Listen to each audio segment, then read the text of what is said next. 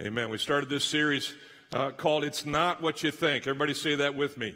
It's not what you think. There's all kinds of fun uh, pictures online that look like something, and then you realize it's not what it is. This is one of my favorite from the last week that I saw.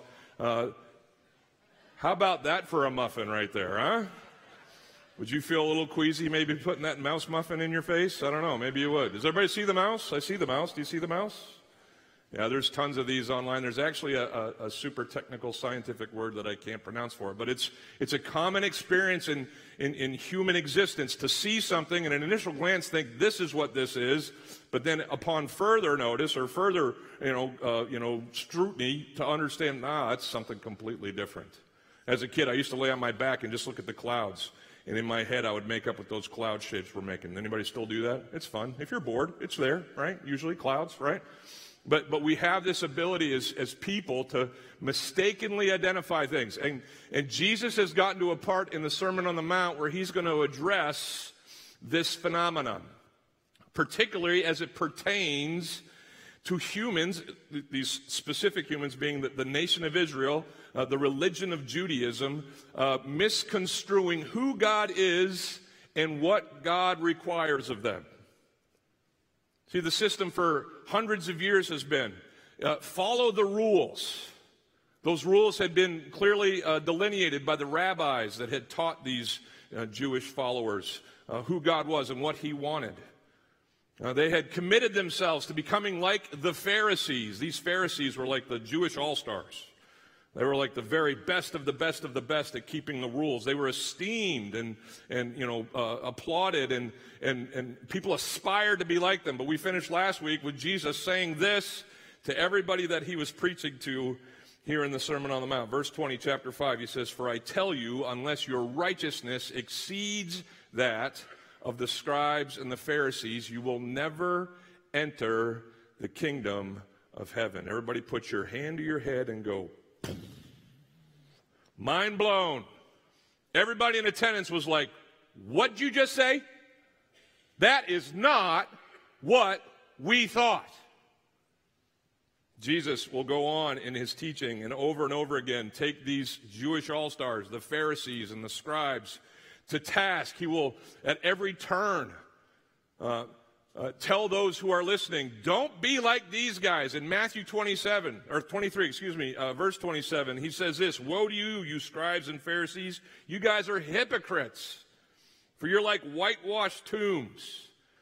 This is a, a great uh, word picture. Jesus was probably even near a cemetery as he's pointing. He's, he's outside the streets of Jerusalem, outside the walls of Jerusalem. There's just scads of cemeteries all around Jerusalem.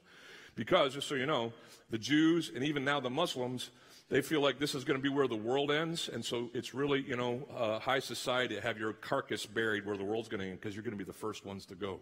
Isn't that cool? That's their idea.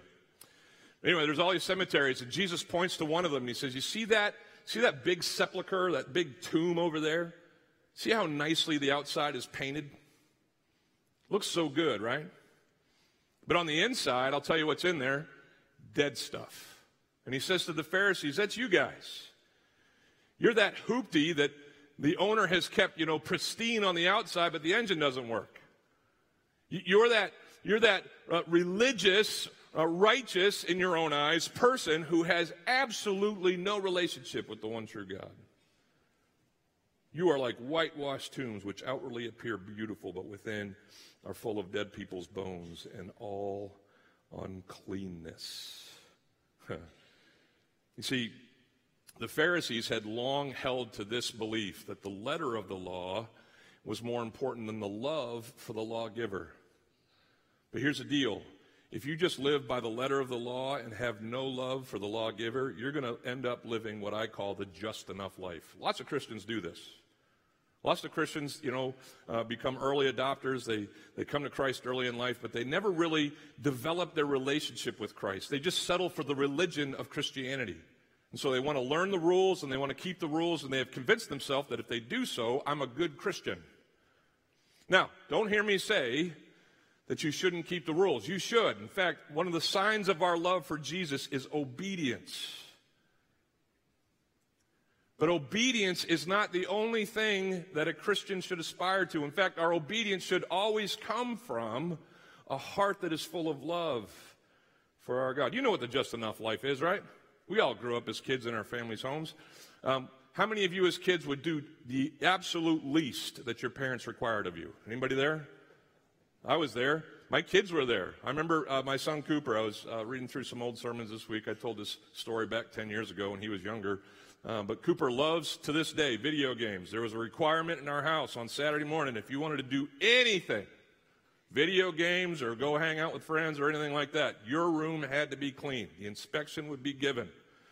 So he got up that morning and apparently he forgot where he was and who he was. He just started right in with the video games, and so his mom and dad made it very clear uh, uh, uh, clean that room. He's already had the taste of Smash Brothers or whatever it was, right? And so he's eager to get back. He's pushed pause on his game. He runs to his room. He's done in five minutes. Room's clean. Runs back upstairs to get on the video game. I catch him as he's turning the corner for the staircase, and I'm like, let's go look and he, his shoulders already droop. He knows this isn't going to be good at all. So we go into his room, and sure enough, where all the junk was on his floor just minutes before, no more junk. Like, that's a miracle. How did you do that? But then, as a seasoned parent, I knew where to look. I opened his closet, and stacked up about five feet high was all the garbage that was on his floor. I looked under his, his uh, bed, and whatever he couldn't fit in the closet, he had kicked under his bed. Is that clean in your house? No, that's, a, that's not clean in my house either. I said, hey, bro, your clothes need to be folded and put away. Hey, bro, all that stuff that you just jammed in there, it's got a place too. Why don't we do this right this time? Or how about we don't do video games for the next year? I was just kidding. Anyway, uh, he figured it out. But what we, he was doing was what a lot of us as Christians do just enough. Just enough, Lord. I'll show up on Sunday. You know, he just talked about the fall festival thing. Maybe I'll do that, but if I do that, I get a couple freebies over here. I'll do just enough to feel good about myself and my relationship with you. Does that work in relationships? If you don't know, let me inform you. Welcome to the human race. That will not work in relationships. In a marriage, in a friendship, in a job relationship, just enough will not cut it. And so God wants more than enough. You know how you live the more than enough life? We sing that song around here. The more than enough life comes first from a love for the lawgiver. That's our God. And then a commitment, not just to the letter of the law, but to the spirit of law. Everybody gets the difference?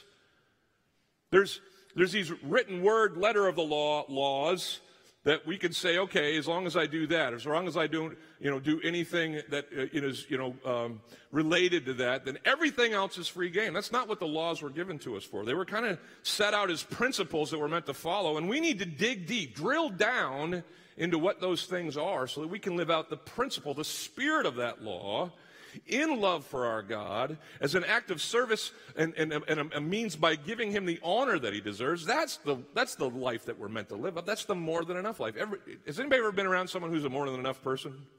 They go the extra mile.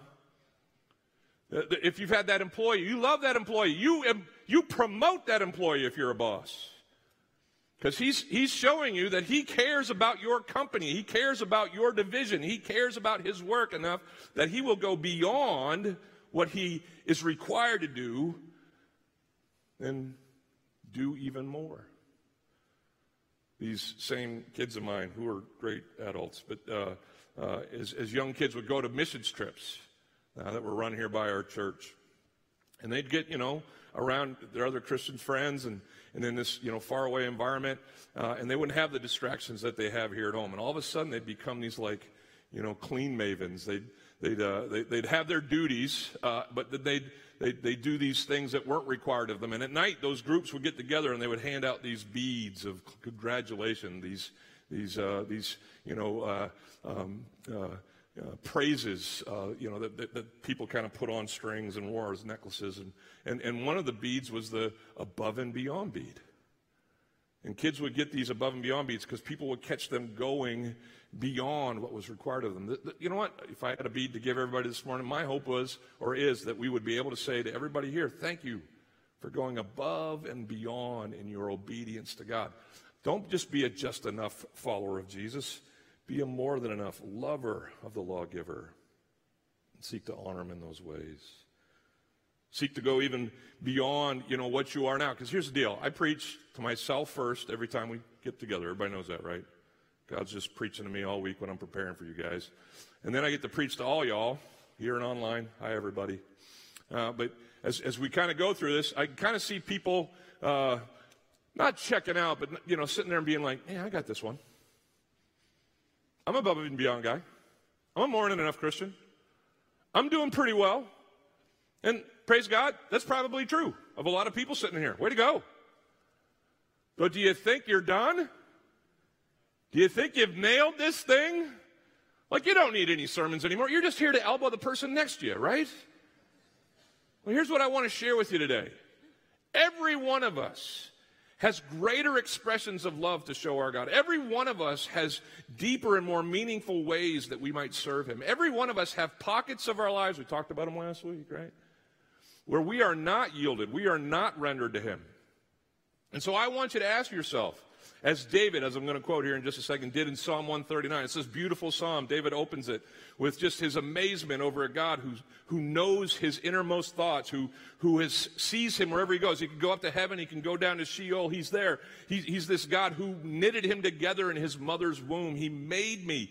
And, and he, he says, I, I, he's just so impressed with God. He just worships God. He can, you can almost see him pressing harder with his pen as he writes. He just, he's just in awe of this God who loves him and he loves him back. You know how it finishes? I quoted this last week. This is how David finishes that psalm. After expressing all of his love and wonder over God, he says, Search me, O God. He says, Know my heart. Try me and know my thoughts. See if there be any grievous or wicked way in me.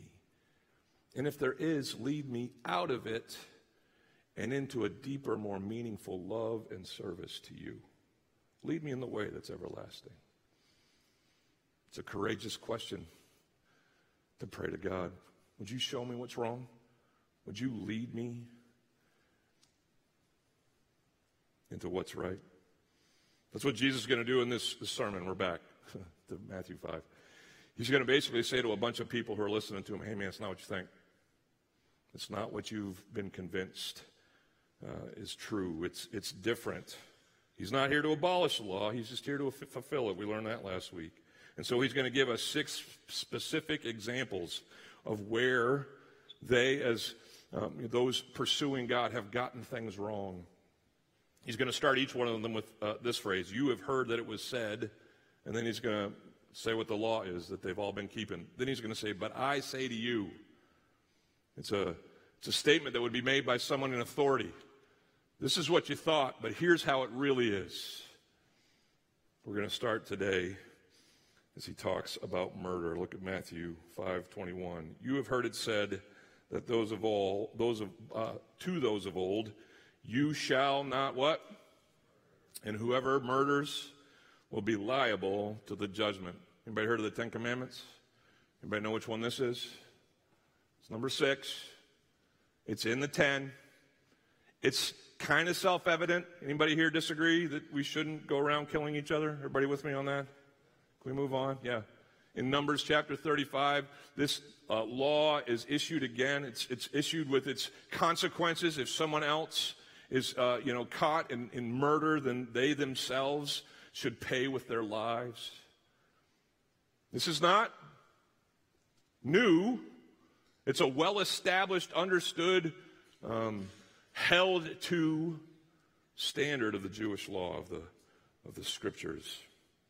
But here's what the Pharisees had done. And what you're going to see is, is, is what they've done with all these is, is letter of the law. So they basically lower the bar to I can do anything else I want as long as I don't kill the person. That's kind of their thinking. Anybody ever use that as an excuse when they're being a jerk? Well, it's not like I'm killing anyone. You ever used that one? Maybe you haven't. But we have these like, these are the really bad things. And as long as I don't do those things, eh, these are okay.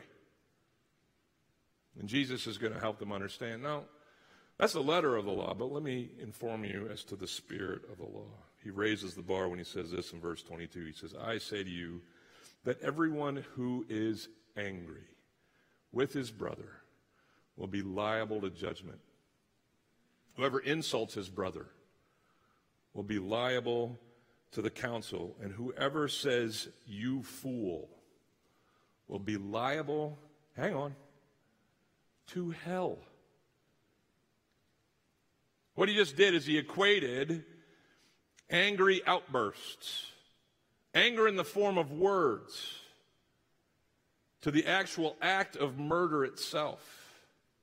He says, You've heard it said, You shall not murder, and whoever does is going to be taken before the courts and tried and receive the conviction that they deserve, the, the punishment that they deserve. But I say to you, if you're angry, if you have unrighteous anger, unrighteous anger is as bad as actual murder. Now, I just said those words, and some of you are thinking, Yeah, but not really. And Jesus is saying, Yeah, but really. And this is what we have to war against in ourselves is doing like the Pharisees did. I'll just keep these really big ones over here, make sure I don't, you know, uh, disobey those, but then everything else, free game. God wants control of our insides. He wants control of our hearts. He wants us to never give in to unrighteous anger. I said unrighteous anger there because there's a such thing as righteous anger. You agree with me? Uh, righteous anger, just for those, you know, taking notes, I would define it as this. You can be angry at anything that dishonors or defies God. You could be angry at those choices, at those, um, you know, patterns in life. Uh, you could be angry at, uh, you know, those who uh, promote those choices uh, and, and, their actions in, in those cases. But you know what you can't do? You can't be so angry at those people that you hate them. You can't be so angry with any one person that you lose the love that God has intended for you to love that person with. And so, if it goes from this righteous form of anger, uh, where you're, you know, defending as Jesus did when he cleansed the temple, as Jesus did when he, um, you know, basically sassed the Pharisees. Now, let's let's all be fair about this. Jesus is the Son of God. He's perfect. You and me, we ever heard the stuff? We'll get to it in a little bit, but the speck in your eye stuff and the plank in your eye stuff, we need to slow our rolls, right? Settle down. Uh, we could be angry with Jesus over the, the, the evil and the, and, the, and the wrong and the unrighteousness of the world, but we need to be careful when we put ourselves in his position as cleansers and as, uh, yeah, we're just not him. He's the rightful judge. That's why it says in Ephesians 4, uh, verses 26 and 27, be angry. So anger's going to happen. But then what's it say? Don't sin. Have righteous anger, but don't let it slide into unrighteous anger. Don't let the sun go down on your anger. Don't give an opportunity to the devil, which is how anger uh, kind of opens the door. We see anger early in the story of the scriptures, right? Sin happens in chapter 3 of Genesis, anger happens in chapter 4. Uh, anger in, in the story of Cain and Abel, both giving sacrifices. One is rejected by God, the other is accepted. Uh, Cain, the, uh, uh, the unaccepted, is jealous first. His jealousy quickly turns to rage and anger. And his rage and anger turns to what? Oh, now we're getting close to this passage, right? God comes to Cain in his anger and he says, Hey, man, you seen your brother? And Cain says, Am I my brother's keeper? Angrily. And then God warns Cain. He says, Hey, bro, sin is crouching at your door. This is about to go off. You got to be careful with how you're feeling. But Cain disregards his heavenly father, and the first murder, the first fratricide, occurs in existence. Why is anger as bad as actual murder? Because it's usually the first step in actual murder. It's complicit in the run. Does everybody get that? Most people just don't go out there and, you know, pell mell, you know, just do whatever. Uh, those people are called serial killers. They got a screw loose in the head. There's, that's a different kind of evil. But most murders occur when people are dissed, you know, dis, disrespected, Uh, they, they, they lose a, a, a, a, girlfriend or a bride to another man. They, they, they, you know, get taken advantage of at work. And then they go home and they stew in their anger until their anger makes them crazy with rage. And then in rage, they do something that we call murder. But it's not just that anger is in this run or this string that actually becomes physical murder. It's that anger is murder in and of itself on an emotional level, on a relational level. Do you believe that? Anybody ever had a relationship end because either you or they or you and they got angry at each other? Anger is this hurdle that's almost impossible to uh, overcome except by the grace of God and, and the love and the forgiveness that He can give. Anger destroys relationships and it destroys the person who's angry. Anybody living with that guy? Don't point. Now, there are people, and it's, can we just pull back from the sermon for a second? I'm sensing this more in the culture that we're living in. It's just an angry world right now in lots of ways, right? And we've had lots of things to get angry over, don't get me wrong. It's been jarring, you know, with the pandemic and with elections, with all these things. But you know what God is telling all of us this morning as we study this passage that was written a couple thousand years ago, it still holds to be true, is that we've got to constantly be running a check to make sure that anger isn't ruling and ruining us. Does everybody understand that? The body of Christ, the people of God, are meant to exude His love, mercy, and grace. Certainly be angry with the unrighteousness that exists in the world but never be so angry that you're angry with the people who perpetrate the unrighteousness to the point where you would be full of rage and commit either murder in your head, you've done it. Wish I could kill that guy. Might be just a blip in traffic.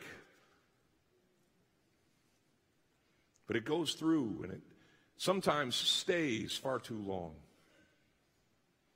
I love uh, the times that I go on social media, which are not often. If you've tried to find me on Facebook, I want to apologize right now. I just don't hang out there. Here's why I get mad when I go on social media. Hopefully, it's a righteous anger. But you know what I get mad at most? I get mad at my Christian brothers and sisters who, with three posts, will glorify God, put a picture of a sunrise with a verse. Thanks for doing those. Very encouraging, right? And then on the next post, say something to the effect of, I hate Joe Biden. Look at me. You do not hate Joe Biden. If you call yourself a Christian, you do not hate. That is not what you do. Vote how you want, feel how you want about policies, but keep hate in hell where it belongs. Okay. Just for fun, let's practice. Everybody ready? I'll start easy, right? I love Red Sox fans. Say that with me. Uh, see? God? Bring the fire down. Just bring it.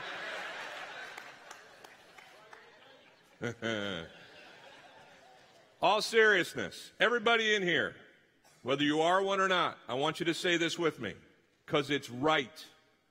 I love Democrats. Say it with me. I love Democrats. Turnabout's fair play. Ready? Say this with me. I love Republicans. Mean it when you say it. Because that's what God has called us to. I don't want to pound this nail too long, but it, it, it fries me to no end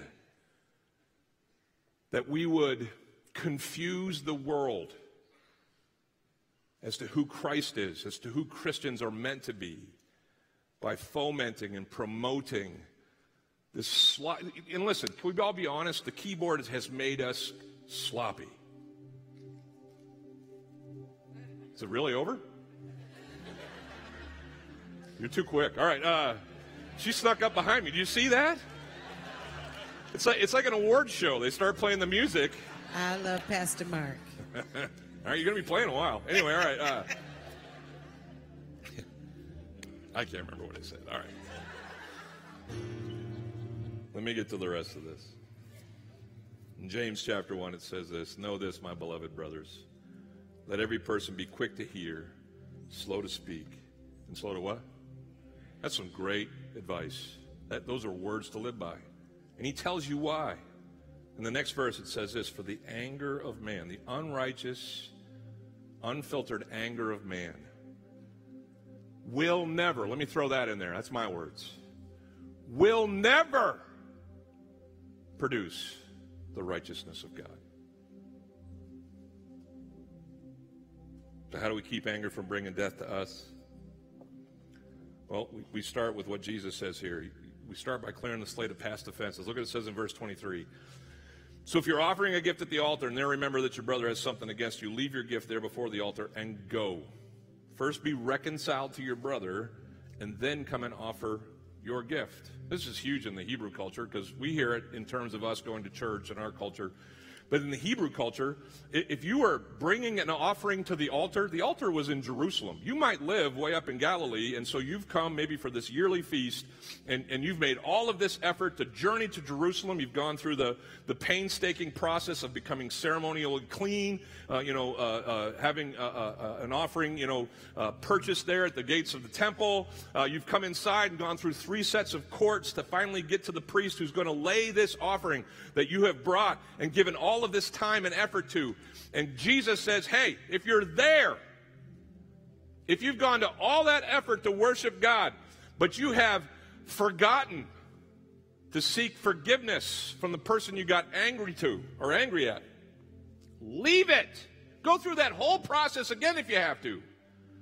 But go and make things right. The Bible has littered through it. All of these verses that basically tell us that if we aren't right with each other, it's, it's hard for us to be right with God. In 1 John chapter 2, verse 9, it tells us that if we say we're in the light and we hate our brothers, we're still in the darkness. Jesus is going to teach us to pray here in just a, a chapter or so, and he's going to end his prayer by saying this Forgive us our debts as we have also forgiven our debtors. For if you forgive others their trespasses, uh, uh, their, your heavenly Father will what? He'll forgive you. But, but if you do not forgive others, neither will your Father forgive your trespasses. We do not have time to parse out just the, the, the magnitude of that statement. But what it's saying is, is basically what Jesus is saying here in the Sermon on the Mount. Hey, man, worshiping God, if you're not right with each other, is hindered. There's something standing in the way. Oh, that we would be a church that halfway through we're singing, you know, we're singing the songs as we're getting going. You remember that you aren't right with someone at work, someone at home. You just get up and go and make that right. Then come sing your songs. Because that's what Jesus commands here. It's that important. Anger, unresolved, unrequited, unforgiven, un, unconfessed anger is as bad as murder. Knock it off. Clean the slate. Come on, you're mad at someone right now. Some are like, no, I'm fine. Search me, oh God. Know my heart. Show me if there's any wicked way in me. It could be someone from child. It could be someone from your family. Thanksgiving's coming. You're going to see them. Wouldn't it be great if you've been harboring this anger in your heart and just making nice for you to finally say, hey, listen, we don't have to do anything here. It's all about me. I was wrong. I confess my anger. If we want to talk about the things that made me angry, we can, we can do that. But even if we don't, I want to be free of this anger that is holding me back in life. Have that conversation today. The second thing is this. We need to first of all clean the slate. And then we need to keep short accounts moving forward. We need to get in the discipline of, of, of erasing the anger that can so easily sneak into our hearts.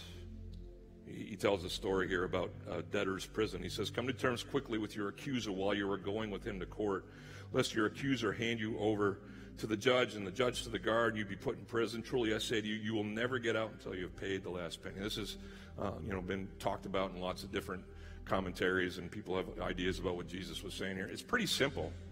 He's just saying, hey, man, if you deal with anger now and confess it now, it's not going to have time to metastasize. Does everybody get that word? It's just going to get worse and worse and worse. The debt is going to grow and grow and grow. It's going to be more difficult and more difficult and more difficult for you to walk that back the longer you allow it to stay in your life. I found that to be true. The impact, the effects of festering anger in my life have set back relationships in ways that they could have and should have never been set back. It's, it's, it's held on to me in ways that it could have and should have never held on to me. And when I finally confess it, you know what? When I finally come clean with the anger in my heart and work through that with whoever I'm angry at, I always feel better. And the second thing I feel is remorse. Why didn't I do this sooner? This was so dumb. Everybody gets that that spite and that wrath that you feel towards that person is a poison that you've concocted for them and you drink yourself over and over and over again. It is ruining your life. And listen, it's it's it's like an open cup of coffee in a moving car. My life, my beautiful bride loves to bring her coffee in my car, and I am on pins and needles the whole time. Because here's the deal: I don't know when I'm going to stop, and that coffee is going to become a part of my upholstery, right? That's how anger works in your life. It's an open cup of coffee, people. And all it takes is one little provocation, one little jolt, and all of a sudden your anger spills out. Not in the person's or the relationship with the person that you're angry at, in the relation of the person who's driving the car that day. And all of a sudden your anger's spilling all over that relationship, and it just keeps pouring out and pouring out. The deal is no anger. Keep it out of your life. Don't let it take a foothold in you. That's where the devil starts playing around in your world. You need to be free of your anger. Instead of thinking about that person that you're angry with and saying in your heart, man, I wish I could give that guy a piece of my mind. Anybody ever said that? I'm going to give him a piece of my mind. Anybody ever rehearsed that yelling, that, that talking to? If I ever get the chance to talk to my father about this stuff for real, I'm going to unleash. If I get the chance to say to my wife what's really gone on in here for the whole duration of our marriage, here it comes. If I could just give that person a piece of my mind, you know what God is saying to you? Hey, back off. I forgave you your sin. I have every right to be angry at you. I love you. By my grace and through my mercy and with my love, you can love that person. So don't go to them and say, I want to give you a piece of my mind. Go to them and be a peacemaker. Go to them and say, I want you to have peace.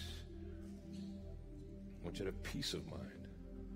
I want this to be better. All right, I had more, but we've been playing for a while. All right, here we go. Who you mad at?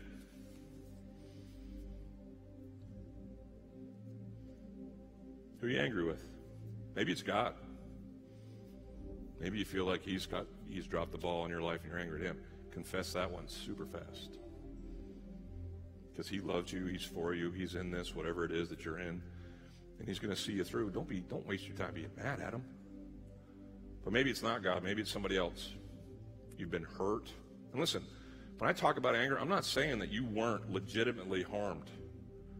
That there aren't things in your life that are legitimately uh, you know, anger inducing, that, there, that there, there hasn't been unrighteousness in your life. Here's what I'm saying though you cannot compound that error, that mistake, that sin with your anger. Be free of it. The anger of man will never bring about the righteousness of God. I'm going to pray for you right now. Will you stand with me? God, we stand before you a people, every one of us, uh, who is loved by you. There's some in here don't know you yet, and I pray that today, if they haven't met you yet, haven't put their faith in Jesus Christ, that they'd come and see me in the corner, talk to someone else in our prayer room and or in our foyer as they leave, and, and, and, and begin a life with you uh, so that your love for them can be complete and they can become a part of your family with us, so many of us in here. But many of us have already trusted you and, and, and given our lives to you through Jesus and faith in him. But we are so prone to just getting mad. We live in an angry world uh, where people are just sloppy with the emotion of anger, and you've called us to something better.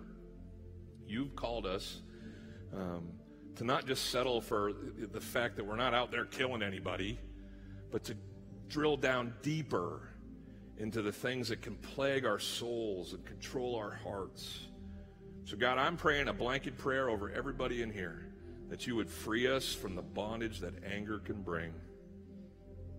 Uh, that if, if we have people that we're angry with uh, today, that we would go to them, whoever they are, even now, that they would sit before they leave this room, that they text that person and say, I need to talk, that they would start the process so that they could be free from the, the, the, the murderous, death, deadly effects of anger. I pray that as we leave here, we would be, uh, you know, keepers of short accounts. That if, if anger springs up in us, in our marriages, in our families, with our kids as parents, or with our parents as kids, in our, in our, you know, schools and in our jobs, if anger comes, God help us uh, to nip it in the bud, to keep it from, you know, uh, taking root and bearing fruit. Uh, God, give us freedom from anger and its effects. I pray, and I pray it all in Jesus' name. Amen. All right, I think I looked at my notes twice there. I hope I said what I was supposed to. God bless you. Love you. Don't worry, be happy, and don't be angry. All right? Go do your work as God would have you.